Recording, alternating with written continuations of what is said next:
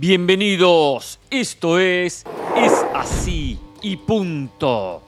¿Qué tal? ¿Cómo están ustedes? Yo soy Hernán Pereira y aquí estamos comenzando esta nueva emisión de Es así y punto. Un programa con mucha opinión. Hoy, ¿qué opinaremos? Hoy, ¿de qué hablaremos? De lo que dejó la no victoria del América, la derrota de Chivas, el triunfo finalmente ganó la máquina cementera del Cruz Azul. Hay que hablar sobre el tema. En España también lo que dejó esta tercera fecha, con muchos goles, con muchas anotaciones, con victoria del Real Madrid, único líder, con victoria del Barcelona, recibiendo muchos goles y con muchas conclusiones. El tema MLS. Messi jugó poco, igual puso su granito de arena, o más que un granito de arena, una montaña de arena para que el Inter siga ganando. Ahora en la MLS. Y hay algo que quiero comentar del tema MLS y su postura a pocos días del comienzo de una nueva fecha FIFA. Hay que hablar también de la Copa Libertadores de América, porque esta semana conoceremos los cuatro semifinalistas. Hay llaves que parecen definidas, otras con muchas dudas, con muchas incógnitas. Y cierra esta semana Finalmente cierra el mercado de fichajes en el viejo continente, en Europa. Basta de especulaciones. Si se van, que se vayan. Si llegan, que lleguen. Pero terminaremos con estas novelas, algunas interminables. Así iniciamos. Esto es, es así y punto. Y algunas de las historias más interesantes que dejó esta fecha 6 de la Liga MX, por ejemplo, una de ellas es la derrota de Chivas. Chivas perdió el invicto. Chivas perdió por primera vez en el campeonato. Una derrota que ya cuando comenzaba el partido, minuto 12, Bruneta encara solo, queda mano a mano contra el Guacho Jiménez. Aparece Orozco de atrás, le comete una falta roja. Dijimos, va a ser una tarde, noche complicada para el rebaño. Olía que iba a ser difícil, que iba a ser complicado. Después se saca la roja, el árbitro da marcha atrás porque había una posición adelantada previa. Previa, por lo tanto se toma la decisión correcta y por eso no existió falta, no existió roja y terminaron 11 contra 11. Pero ya era un mensaje que Chivas iba a tener una tarde complicada, un partido complicado y lo tuvo. Porque Santos terminó siendo mal, terminó siendo más y expuso al rebaño sagrado. Que no jugó bien. Chivas no jugó bien. Es un llamado de atención para Chivas esta derrota, este 2 a 1, mal defensivamente, errores con la pelota, eh, errores que eh, en entregas eh, de Alan Torres en un momento, del Oso en alguna entrega en el medio, mediocampistas que tienen que ser precisos, que tienen que meter el pase con claridad, y después el peso ofensivo, porque hay que decirlo muy claro, lo lamento por el rebaño sagrado, lo lamento, pero entre Marín, eh, el delantero que llegó esta temporada y el propio Ríos, Ricardo Marín y Daniel Ríos, no hacen uno solo. Entre los dos no hacen uno solo. Chivas necesita un goleador, un hombre de peso y no lo tiene. Es un llamado de atención para un rebaño que, ojo, uno mira la tabla. ¿Es líder? Sí, es líder. Y hay que aplaudir porque es líder del campeonato. Va primero. Sumó un punto sobre seis. En los últimos dos partidos sumó un punto sobre seis. Por eso el llamado de atención para Chivas. Tiene que empezar a pesar más Gutiérrez y tiene que empezar a ver en el rebaño sagrado una idea de no solo compromiso colectivo, que lo hay, más peso individual, más pesos en los jugadores, mucha concentración defensiva, pero especialmente ese peso en ataque que Chivas no tiene. Que claro, no se lo puede inventar Paunovic, no puede hacer milagros. Cuando Alvarado juega lo que juega, cuando Alexis juega lo que juega, el problema es el resto, que le falta mayor cantidad de variantes en el banco y la alineación en esos, en esos metros finales. Cuando no hay gol, cuando se, se, tiene un plantel corto, cuando faltan jugadores de peso, cuando no hay un centro delantero que la meta, Chivas termina pagando las consecuencias y la pagó ante el conjunto de la comarca, que igualmente en lo colectivo terminó siendo más. Ahora, no puedo entender cómo Alexis Vega con su experiencia, con su recorrido. En un momento hemos dicho aquí, el mejor futbolista mexicano en la Liga MX termina perjudicando a Chivas. ¿Por qué se hace expulsar? ¿Qué tiene en la cabeza el futbolista? No piensa, a veces los técnicos hacen así. Muchachos, hay que pensar, hay que pensar. Alexis Vega está amonestado, recibe una falta, se cae, se enoja y agarra la pelota y la tira con toda una bronca y una impotencia. La bronca de un mal partido de Alexis. Y tarjeta roja. Y si bien ya estaba tiempo cumplido y los minutos que Chivas jugó con 10 fueron muy pocos, para el próximo partido Alexis Vega no va a poder jugarlo. Y a Chivas no le sobra delanteros, no le sobra gente en ataque. No puede darse el lujo el rebaño sagrado que futbolistas referentes, no es un jovencito Alexis Vega, se haga expulsar tontamente en el final del partido. Chivas va a tener un campeonato duro, complicado, tiene que mantenerse arriba, tiene que mantenerse en los primeros puestos. Si puede mantener la punta, bienvenido sea. Es muy bueno para Chivas. Pero ya hay mensajes. Ya hay mensajes que a este, este equipo en lo futbolístico no le sobra absolutamente nada. Ahora, en la vereda de enfrente, en la vereda de enfrente al América, también hay que generar muchas dudas lo que mostró hasta ahora. Un equipo que no tiene vuelo futbolístico. Primero, antes de entrar en el tema América y su partido contra León y este 1 a 1. América invirtió mucho, gastó mucho, tiene un muy buen plantel, uno de los mejores planteles, si no es el mejor plantel de la Liga MX, y compra, compra, compra todos los años, y gasta, gasta en buenos jugadores. Algunos después, con poca paciencia, se quiere desprender de ellos. Entonces aquí lleva dos conclusiones. Primero, América hay que siempre exigirle pensando en el título, pensando en el campeonato. América tiene que ganar el campeonato, pero tiene que ser bueno en la etapa regular, independientemente que el campeonato se define en la liguilla, todos sabemos. Pero en la etapa regular tiene que mostrar un fútbol superior al que ha mostrado hasta ahora. Y segundo, Brian Rodríguez. No es que se iba Brian Rodríguez, no es que va a ser transferido, no lo quiere en el América, es el mejor futbolista del América. El desequilibrio del uruguayo por izquierda tiene hizo un par de jugadas espectaculares, espectaculares. Entonces, tengo un futbolista que contrato, le, doy plata a Los Ángeles FC, le pago tremendo salario, lo compro por X y lo vendo por X menos 2 porque América iba a perder plata. ¿No se dio cuenta el valor que tiene como futbolista? No saca conclusiones en América cuando dice, este jugador tengo que trabajarlo, todavía pulirlo, mejorarlo, pero es eh, un activo muy importante para nosotros. ¿No piensa de esa manera el América? Bueno, es un jugador que el América quiere desprenderse y está siendo el más importante. Sendeja no pesa tanto como pesó en el pasado pero LeBryan termina siendo una pieza fundamental en esta América que defensivamente los partidos lo trabaja mal, mal, falla en la última línea. No puede ser que en la pelota, en el tiro libre, cuando se toman las marcas, aparezca, aparezca Esteban Barreiro solo en el segundo palo, aparezca Ambriz, Fidel Ambriz solo para cabecear, no salga Malagón, Malagón no tiene salida, no va a buscar las pelotas aéreas, es menos atajador, por supuesto, que Ochoa, mucho menos pero me recuerda a Ochoa en ese inconveniente que tiene Ochoa en las pelotas aéreas, que no sale. Malagón tampoco, es una pelota del arquero.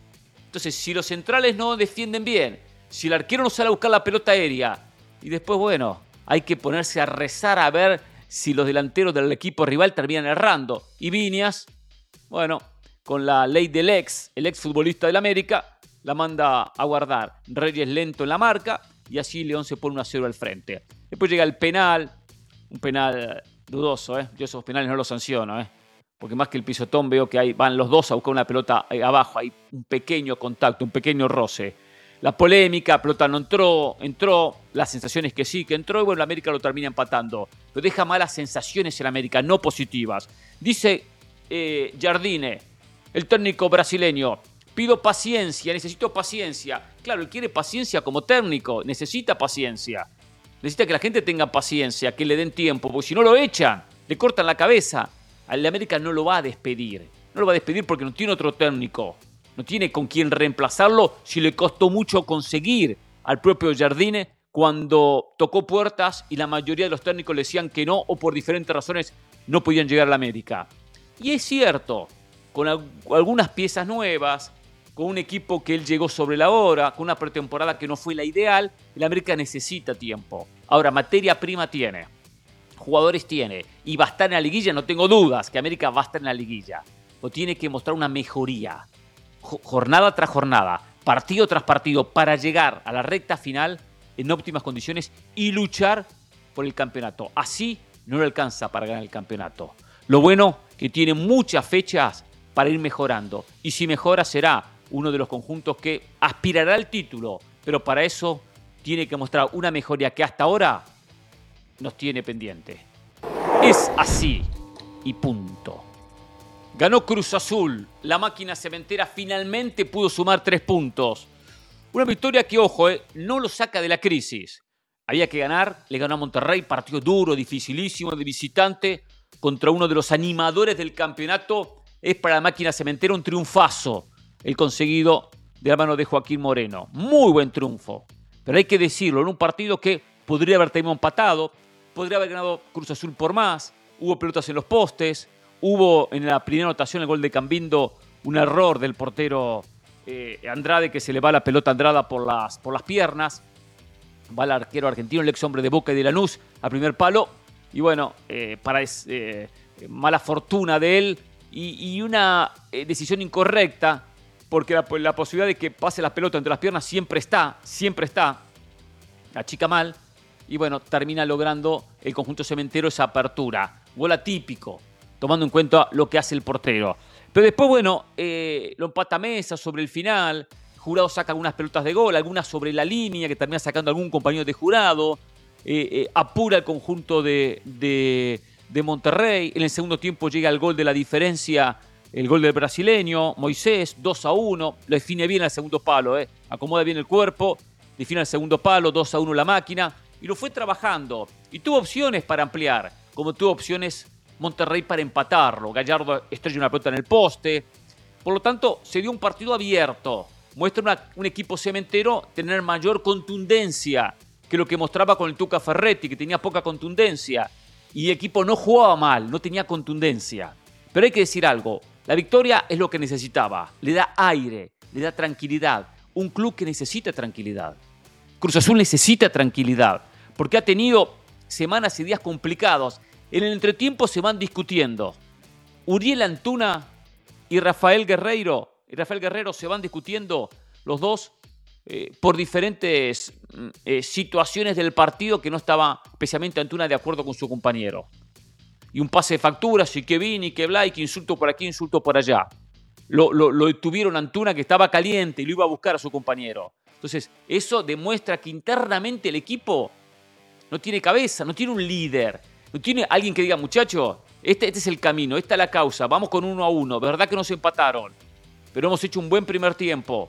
Eh, hay que mostrar mayor unión. Es importante que el técnico transmita ese liderazgo y que el jugador eh, se entienda con el compañero, luche por la misma causa y no que haya tantos problemas internos. Pero los problemas internos de Cruz Azul más allá de un partido que termina ganando y que es muy importante, la genera Víctor Velázquez. Víctor Velázquez. Después del partido contra Pachuca, Víctor Velázquez bajó al vestidor y le dijo de todo a los jugadores, de todo. Con el correr de los días se supo, se conoció, los jugadores saltaron, reaccionaron y hubo dimes y diretes del dirigente que se cree que es dueño de, del fútbol, que es dueño de la máquina cementera, que tiene todo el conocimiento de, de, de un deporte que recién ahora comienza a transitar como dirigente y que tiene muy poca capacidad y muy poca preparación para tener un puesto tan importante. Entonces, si el culpable era el Tuca Ferretti y echó al Tuca, ¿ahora qué? ¿Se la agarra con los jugadores? Sea que el Tuca era culpable, los jugadores son culpables, son todos culpables. Hay que decirle al señor Velázquez que el futbolista quiere ganar. El señor Velázquez tiene que aprender que el jugador quiere tres puntos. Pero a veces los dirigentes que mandan mensajes incorrectos, a veces porque el futbolista tarda en adaptarse a un equipo, porque los refuerzos llegan sobre la hora, por muchas razones no se dan resultados. Y en una liga como la MX, que es pareja, que es complicada, que no hay partido fácil, no hay partido fácil. Tiene que empezar Cruz Azul a construir un equipo desde la paciencia de los dirigentes, del proyecto de dirigentes, que no tienen proyecto, no tienen proyecto. Tuvieron poca paciencia con el Tuca Ferretti y ahora tiene un técnico interino que va a durar poco y Cruz Azul va camino al fracaso en este campeonato. No demuestra otra cosa, especialmente por la incapacidad de los dirigentes. Después es verdad que el que resuelve es el futbolista, pero el futbolista tiene que llegar al campo de juego en paz, en armonía, no nervioso, ansioso, desesperado por un triunfo. Se le dio la victoria, pero no nos engañemos. Ganó un partido. Ojalá que me equivoque y sea el renacimiento de Cruz Azul, una mejoría notable de Cruz Azul y comience a competir como tiene que competir un equipo con la historia de Cruz Azul. Pero la realidad muestra otra cosa. Sumó tres puntos, perfecto, pero internamente la situación no está bien. Y el equipo no sabe para dónde va en las oficinas, donde toma las decisiones importantes. Por lo tanto, por más que responda como respondió ante Monterrey en la cancha, el conjunto Cruz Azulino sigue navegando a la deriva. Es así y punto. Pasión, determinación y constancia es lo que te hace campeón y mantiene tu actitud de ride or die baby. eBay Motors tiene lo que necesitas para darle mantenimiento a tu vehículo y para llegar hasta el rendimiento máximo. Desde sobrealimentadores, sistemas de sonido, tubos de escape, luces LED y más. Si buscas velocidad, potencia o estilo, lo encontrarás todo en eBay Motors. Con más de 122 millones de piezas, siempre encontrarás justo lo que buscas. Y con Guaranteed Fit de eBay, tienes la garantía de que tu pieza quede perfectamente a la primera o se te devuelve tu dinero. Porque con eBay Motors, quemas llantas y no tu dinero. Con las piezas que buscas, a los precios que quieres, tu auto se convertirá en el MVP que te dará el triunfo. eBay Motors. ebaymotors.com. Solo para artículos elegibles se aplican restricciones. Y en la Liga Española ganaron los que tienen que ganar. Ganó el Real Madrid, ganó el Barcelona. El Madrid ganó único líder, 9 puntos sobre 9 disputados, 6 goles a favor, 1 en contra. Tres partidos como visitante jugó, ¿eh? Tres partidos como visitante. Pero hay que decirlo, el viernes sufrió muchísimo, muchísimo para derrotar al Celta por la mínima diferencia. Erra un penal, un penal que solo se lo cobran al Real Madrid. Sí, solo se lo cobran al Real Madrid. Le anulan un gol al Celta al comienzo del partido, minuto 2, que solo se lo anulan al Real Madrid, o sea, se lo anulan al Celta pero solo le dan la mano al Madrid porque hay que decir las cosas claras. ¿eh? ¿Dónde está la infracción a Kepa? No hay infracción a Kepa, muchachos, no hay, seamos sinceros. Pero después el Madrid es el Madrid, que aparece, que tiene que aguantar, aguanta. El Celta de Vigo no tuvo profundidad, no tuvo definición, pero le hizo un partidazo. Pero el Madrid tiene esa categoría en los futbolistas que en momentos importantes aparece. Apareció Bellingham sobre el cierre del partido, cabezazo, gol, le hizo muy bien en inglés, la mandó al fondo y el Madrid sumó tres nuevos puntos. Y ese gran candidato, como decía la semana pasada, sigue siendo el gran candidato al título. No tengo ninguna duda de eso. Porque uno mira hacia otro lado y se da cuenta cómo está el resto de los equipos. Después hablaremos del Barcelona. Ahora, este Madrid necesita un goleador. Tiene pocos días para que cierre el mercado de pases. Mbappé no va a llegar. Todo hace suponer que no llega. Tendrá que generarse una noticia sorpresa en las últimas horas en las próximas horas y, no parece que eso vaya a acontecer. Por lo tanto, después voy a hablar del tema de Mbappé. Por lo tanto, para el Madrid hoy no puede depender que Bellingham haga los goles. Que los haga el inglés, estupendo, espectacular. Hay que darle el mérito a Ancelotti, que fue trabajando el inglés en una posición que no era la habitual de él. Juega más como interior, hasta podía jugar como un volante por fuera, y él se, lo centralizó para que termine como nueve, como no juega con nueve, el Madrid juega con dos jugadores como Vinicius y, Rodrigo que terminan como extremo haciendo la diagonal para terminar en el área, le falta esa presencia del, del Benzema del pasado. Entonces, esa ausencia de nueve lo lleva a que Bellingham termina recorriendo bien y aprovecha su altura, su capacidad, su notable futbolista y empezó con el pie derecho. Pero no es un goleador y el goleador vive del gol. Y hoy Bellingham, no es un jugador que vaya a vivir del gol. Por lo tanto, si mañana deja de anotar, no va a sentir esa necesidad que tengo que anotar porque soy el 9, el pescador en el área, el que culmina, el finalizador. Necesita Real Madrid un finalizador. Si no, va a tener problemas en una liga que igualmente sacó buena ventaja. Ahora, ¿tiene solidez defensiva? Dentro de todo, un gol en tres partidos es buena cuota muchas veces por carencia en los equipos rivales en definir, en terminar las jugadas, en, no tener la definición, la puntería suficiente, porque el Celta con puntería de repente hubiese tenido una noche con mayor fortuna. Pero va construyendo un conjunto el Real Madrid que tiene jugadores de peso que aparecen en momentos importantes. Y por ahora suma y se acomoda y es único líder. Eso es bueno para un comienzo de liga donde la temporada del Madrid va a estar centrada casualmente en el torneo español, en la liga, y no tanto en la Champions, porque le va a costar mucho competir en Champions con opciones de título, muchísimo, a este plantel en muchos casos con jugadores jóvenes, que la mayoría son jóvenes. Por otro lado, Barcelona, gana Barcelona 4-3, un partido dramático, electrizante. Lo ganaba 2 0 en 15 minutos, en 15, ganaba 2 0.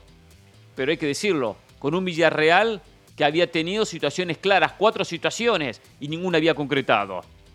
Y después, el premio del fútbol a veces le da a ciertos equipos, aunque genere y no concrete en un momento del partido ese, ese esfuerzo, y se lo dio al Villarreal, que dio vuelta al partido y lo ganaba 3 a 2.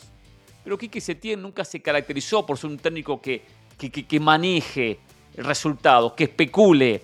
Y todo técnico tiene que tener su porcentaje de especulador, su porcentaje de manejar resultados, de cambiar un poco la postura. Sería, sería, sería saliendo del fondo, jugando y perdía la pelota en su campo, cometía muchos errores, que los aprovechó el Barcelona para nuevamente dar vuelta a la historia y ponerse 4-3 y ganarle un partido increíble a este conjunto al Villarreal. Bien por Gaby, la verdad hay que decirlo, es que huevos que tiene Gaby, ¿eh? porque va cada pelota, gana un cabezazo notable que era para Lewandowski y él anticipó, metió ese gol de cabeza, la cruzó notablemente bien, cómo mete, juega de volante, de extremo, se sacrifica, tiene un extra, que hay jugadores en este Barcelona que no tienen, y él tiene ese extra. Lamin Yamal, el jovencito también, figura, desequilibrante por derecha. Ahora viene Rafinha, ¿eh?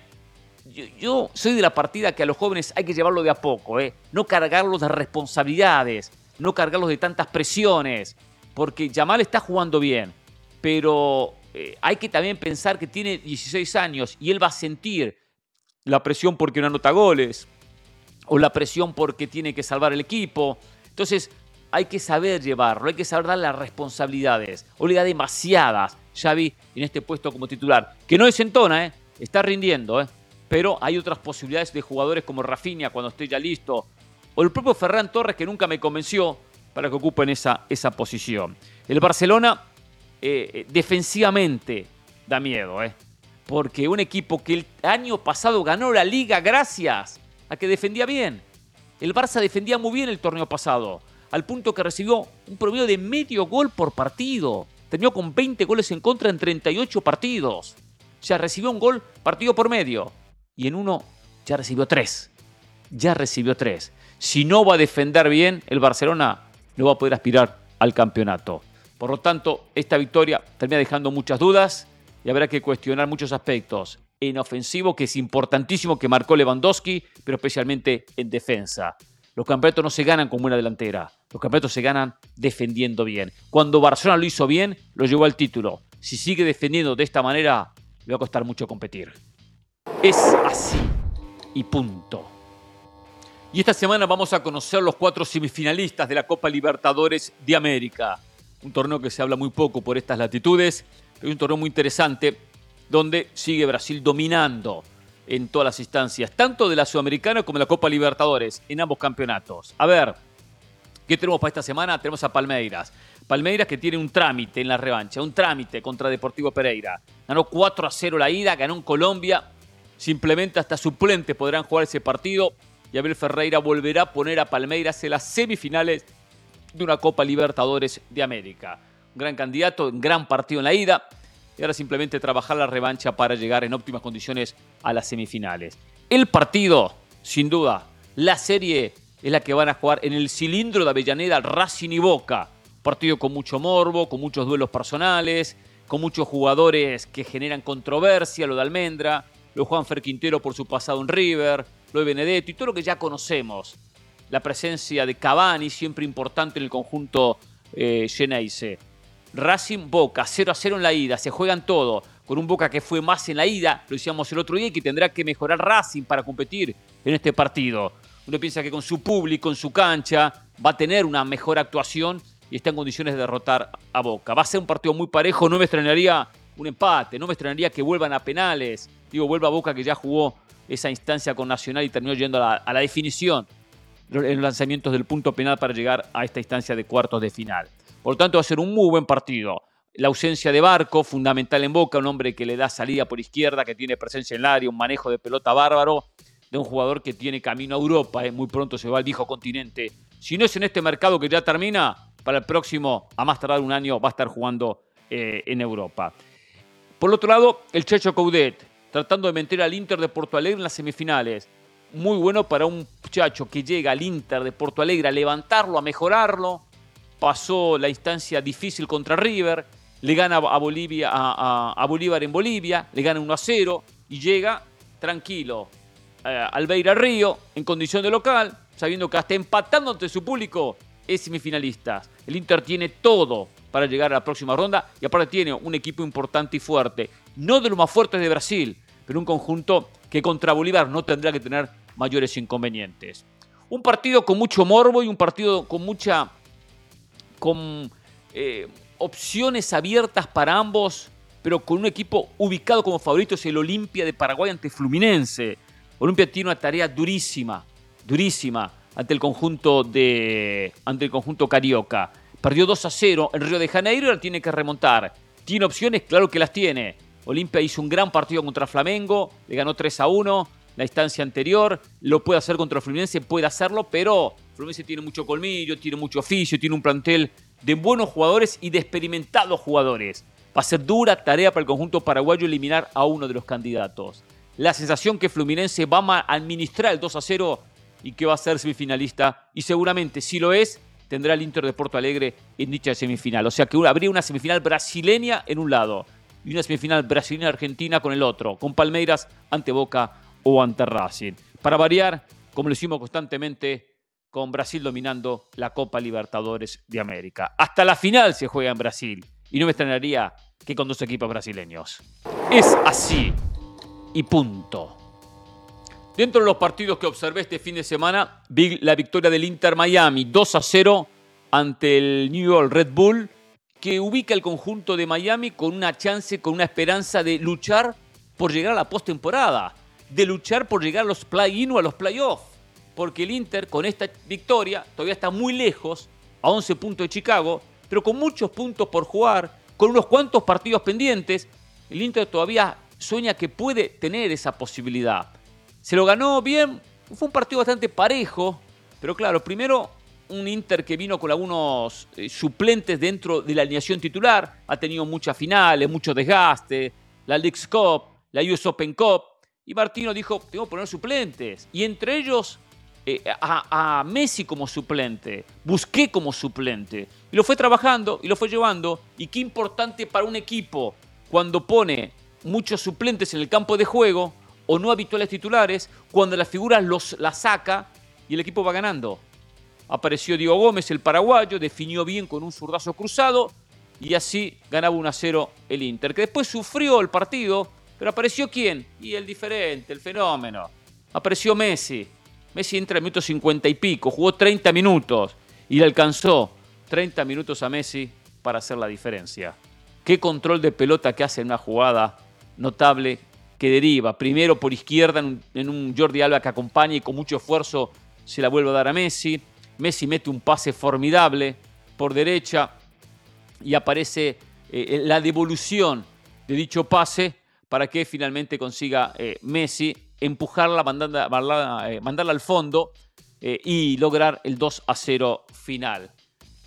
con el resto de jugadores acompañando muy bien a Messi, con el resto de jugadores sabiendo lo, que Messi aporta, que con pinceladas, con momentos de Messi le alcanza para sacar esa diferencia que tiene el talentoso futbolista argentino. Ganó y bueno, sueña todavía con los playoffs. Tiene matemáticamente chances el conjunto del sur de la Florida. Pero hay que decir algo, para este equipo y para muchos equipos de la MLS. Se viene en dos semanas la fecha FIFA. Empieza la eliminatoria en Conmebol, habrá el, Leagues Cup, perdón, Liga de Naciones en CONCACAF, tantos torneos, ¿eh? tantas competencias. Habrá eh, partidos en Europa, muchas competencias. Eh, algunos caminos al Mundial, camino a la Eurocopa, camino a la próxima Copa Oro, de todo. porque la próxima edición de la Nation League, de la Liga de Naciones, clasifica a Copa Oro y a Copa América 2024. Tanto es muy importante este campeonato que se va a comenzar a disputar a partir de septiembre. Por tanto, hay un parate, fecha FIFA paran todos los torneos, menos la MLS. Al MLS no le importa el resto del mundo. Al MLS no le importa el resto de, de, torneos que se juegan paralelo. Mira para otro lado. Ignora el mundo del fútbol, como muchas veces lo hace en otros deportes. Que entiendo que lo haga en otros deportes. Otro deporte que no importa en el resto del planeta lo que pasa en el básquetbol.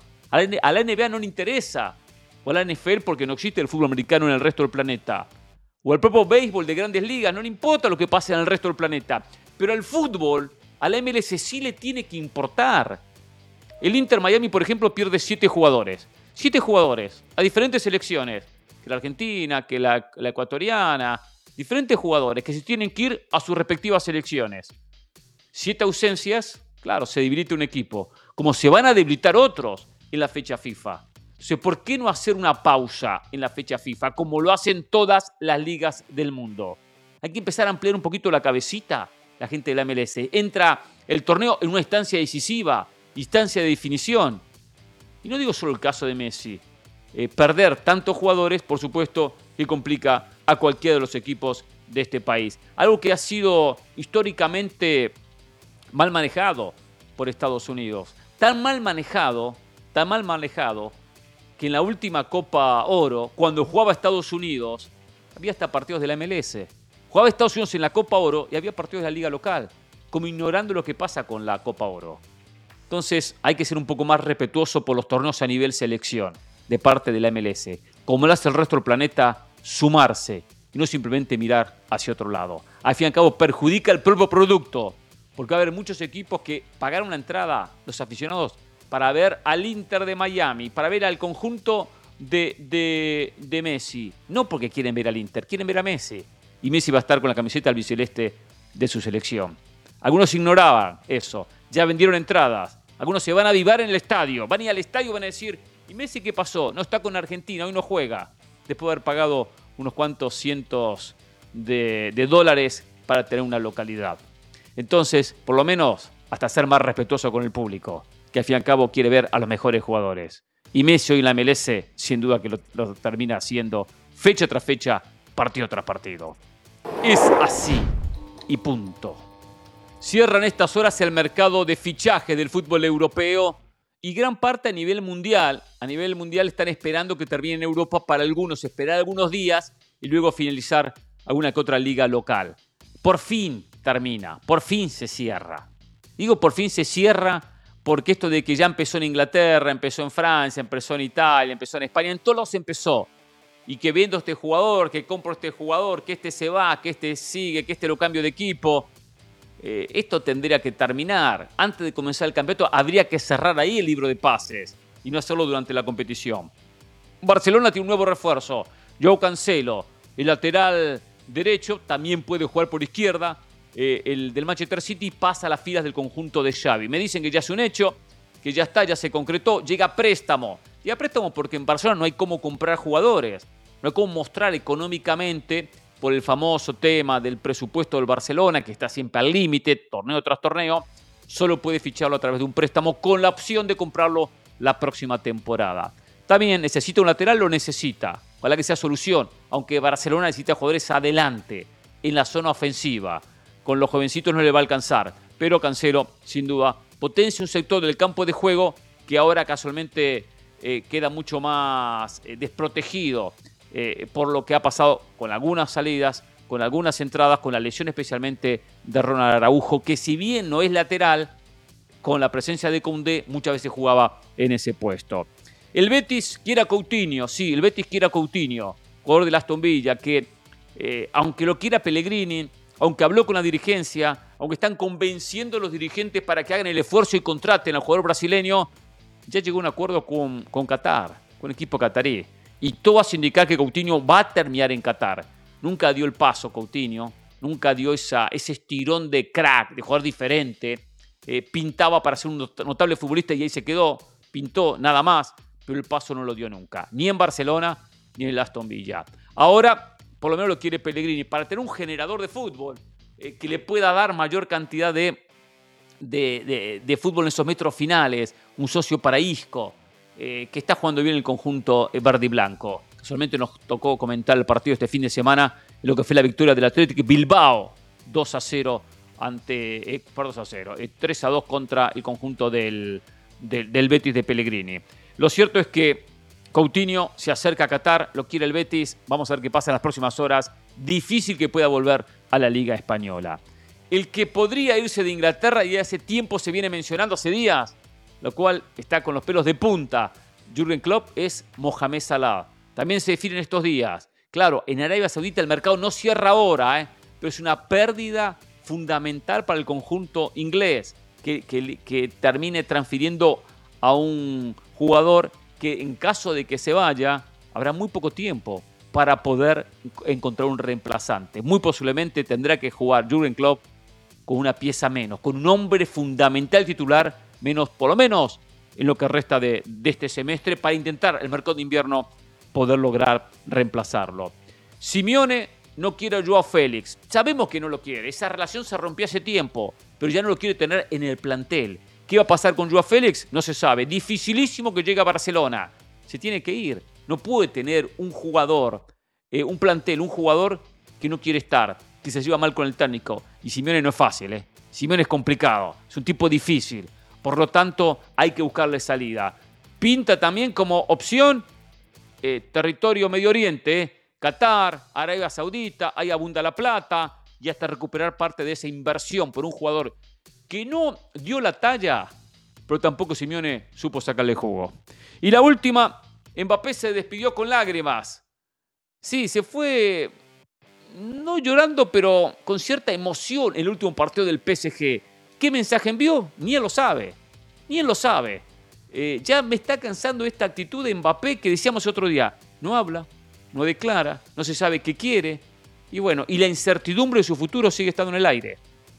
Por ahí alguien especulaba, el otro día escuchaba a Rick eh, Ortiz y decía, no me extrañaría que vaya al Liverpool, mucho más si se va Mohamed Salah.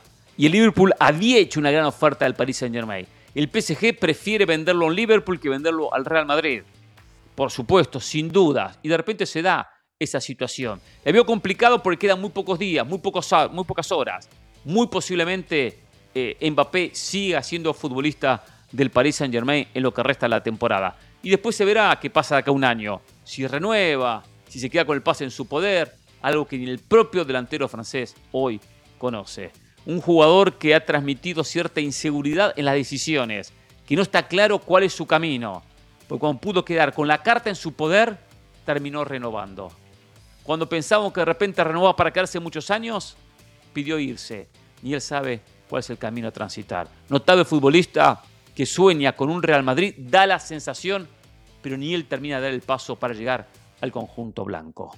Días cruciales, horas cruciales para terminar este largo mercado de fichajes que tiene que llegar a su culminación. Por lo menos para meternos de lleno en lo que son los campeonatos locales y dejar de especular y vender tanto humo con muchos los fichajes que al fin y al cabo nunca se concretaron.